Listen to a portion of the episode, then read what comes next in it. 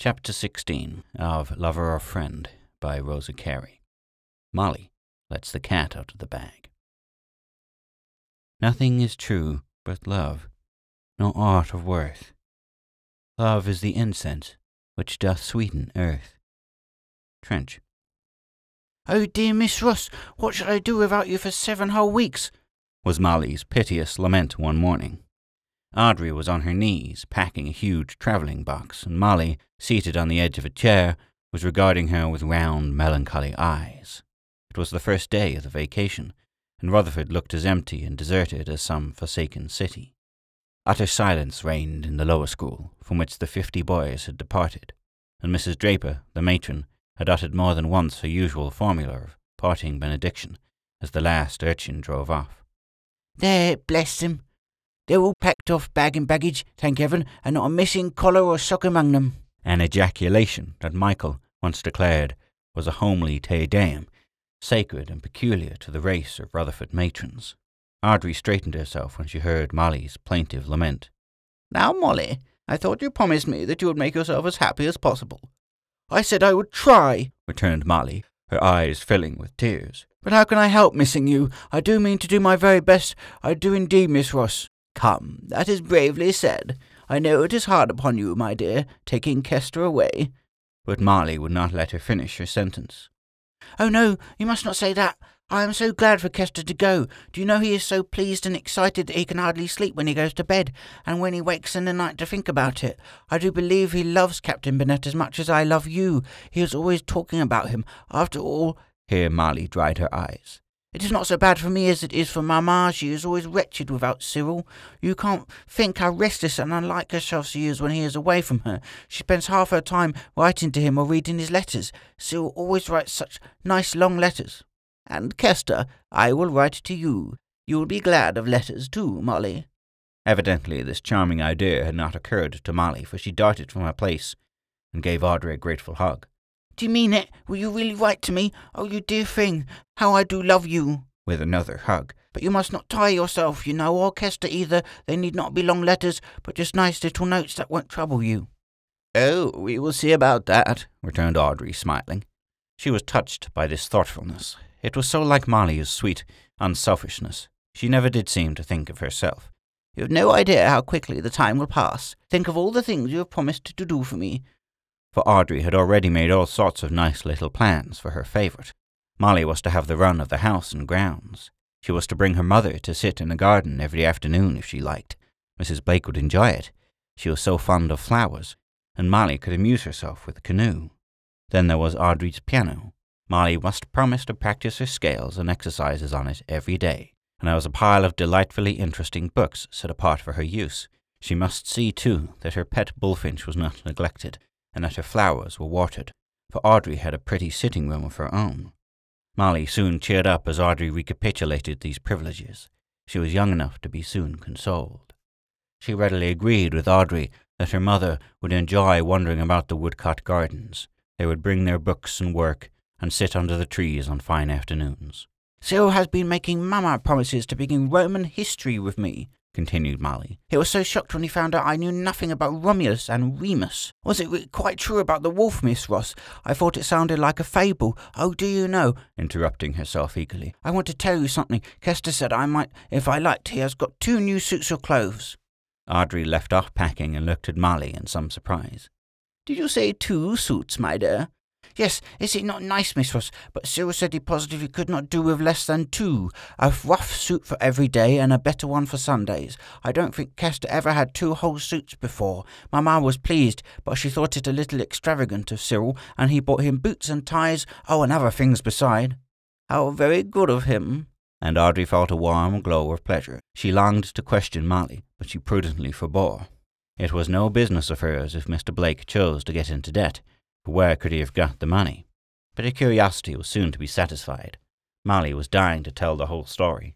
You would say so if you knew all, she returned with a mysterious air. Mamma does not know yet. I am afraid when she finds out she will be terribly vexed. She does so hate Cyril to go without things. I think she would almost rather let Kester be shabby than see Cyril without. Oh, I was just going to bring it out.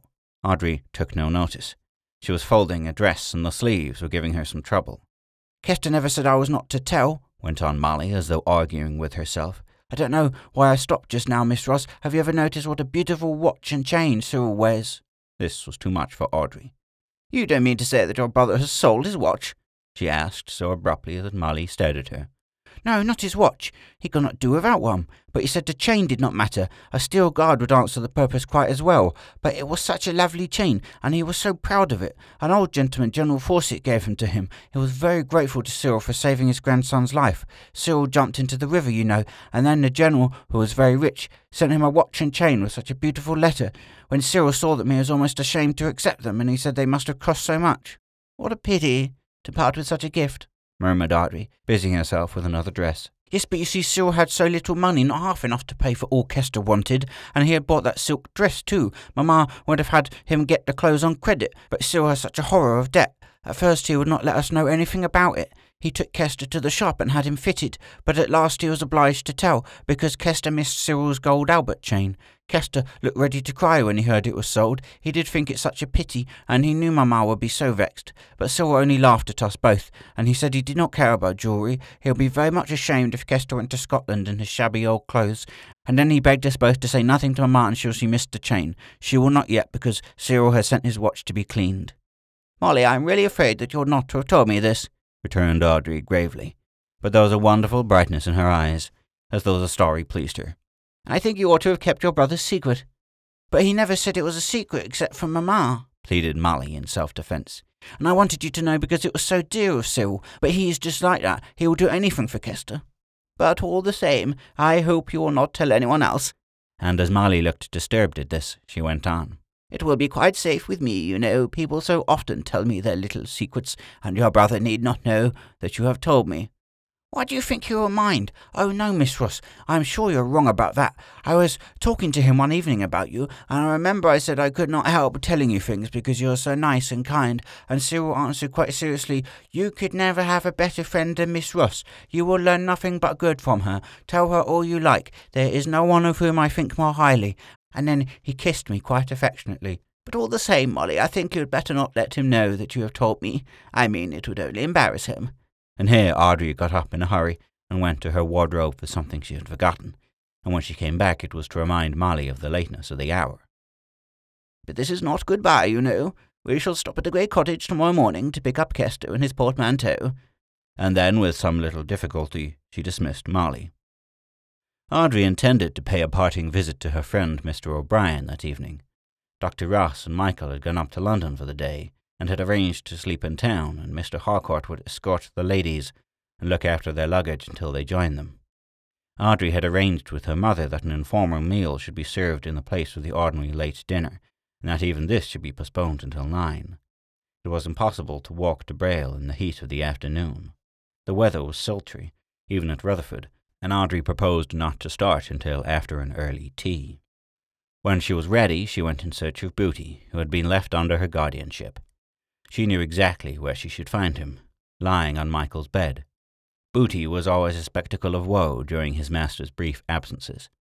At the sound of a footstep or an opening door below, his short legs would be heard pattering downstairs. There would be an eager search in every room, then with a whine of disappointment and a heartbroken expression in his brown eyes, Booty would slink back again to Michael's room to lie on his pillow or mount guard over some relic, a tie, a glove, or even an old shoe, something that he could identify as his master's property.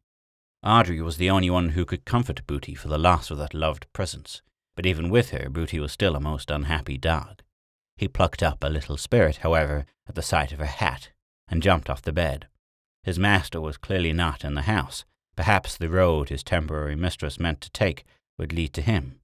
Even a dog wearies of moping, and Booty's short legs needed their usual exercise. He followed her, therefore, without reluctance, and even lapped a little water out of his special dish. There was no joyous bark, no unrestrained gambols, as he trotted after her with his soft eyes, looking out for that worshipped form that was to Booty the one aim and object of life whose special delectation and delight he had been created.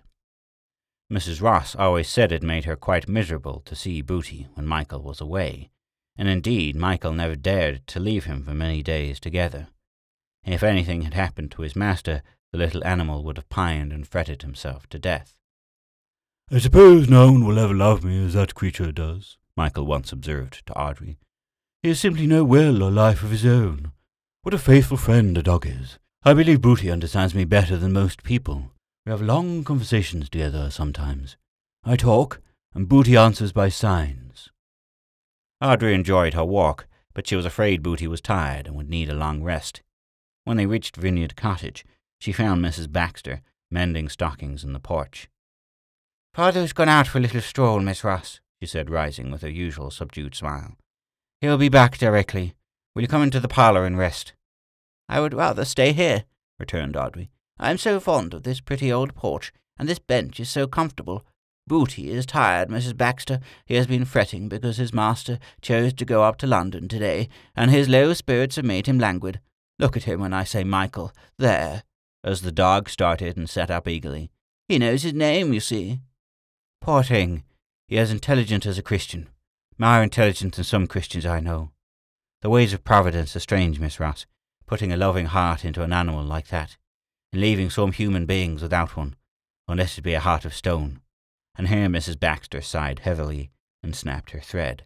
I hope things have been quiet lately, observed Audrey, taking off her hat. You mean if Joe has been behaving himself, which is a question I can thankfully answer at present. Joe has not been troubling me again, Miss Ross. I think father frightened him that time. Joe was always a coward. It is an evil conscience that makes him a coward. There is nothing else so frights a man. Joe couldn't treat a woman as he has treated me without feeling his conscience prick him sometimes. No, indeed, Mrs. Baxter. Let us hope that he will repent some day. I tell father his repentance will come too late. We can't sow tares and reap wheat in this world, Miss Ross. The wicked flee when no man pursueth. I always think of Joe when I read that verse. Oh, there is always comfort to be found in the Scriptures. A woman forsaken and grieved in spirit. Do you remember those words, Miss Ross?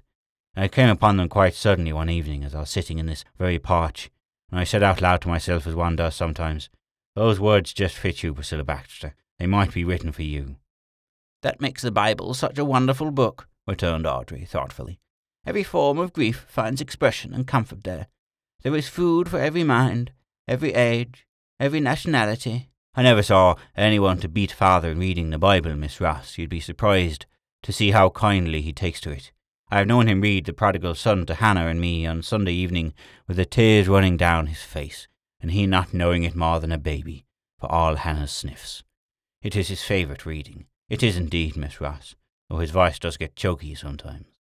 He is thinking of his poor brother, Matt, Begging your pardon, Miss Ross, I would rather not mention Uncle Matt, returned Mrs. Baxter stiffly. Joe has been a thorn in my side, heaven knows, and his wickedness has reduced me, his wedded wife, to skin and bone. But even Joe, with all his villainies, has not made himself a felon, and I can still bear his name without blushing. And so I have told father a score of times when he wants to make out that Joe is the blacker of the two. Oh, I would not hurt him by speaking against his brother. Do you know, Mrs. Baxter, he loves him so dearly still. Yes, but that is father's craze, Miss Ross, she replied coldly.